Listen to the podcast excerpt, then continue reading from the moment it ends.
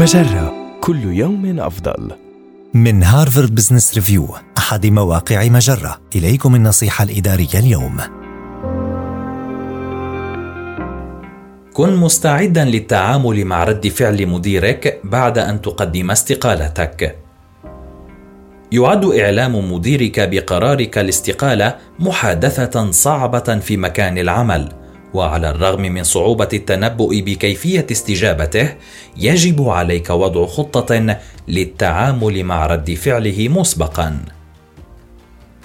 في حال غضب المدير غالبا ما يكون الغضب رد فعل مؤقت للتوتر لكن من المرجح أن يهدأ مديرك في العمل بعد قليل من الوقت.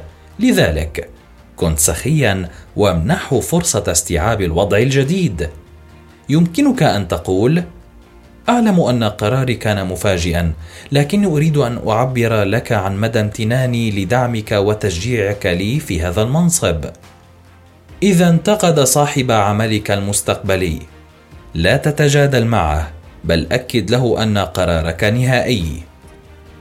في حال جعلك تشعر بالعار أو بالخزي أكد له أنك ستساعده على جعل عملية الانتقال سلسة قدر الإمكان. وشدد على أن عملية اتخاذك القرار لم تكن سهلة.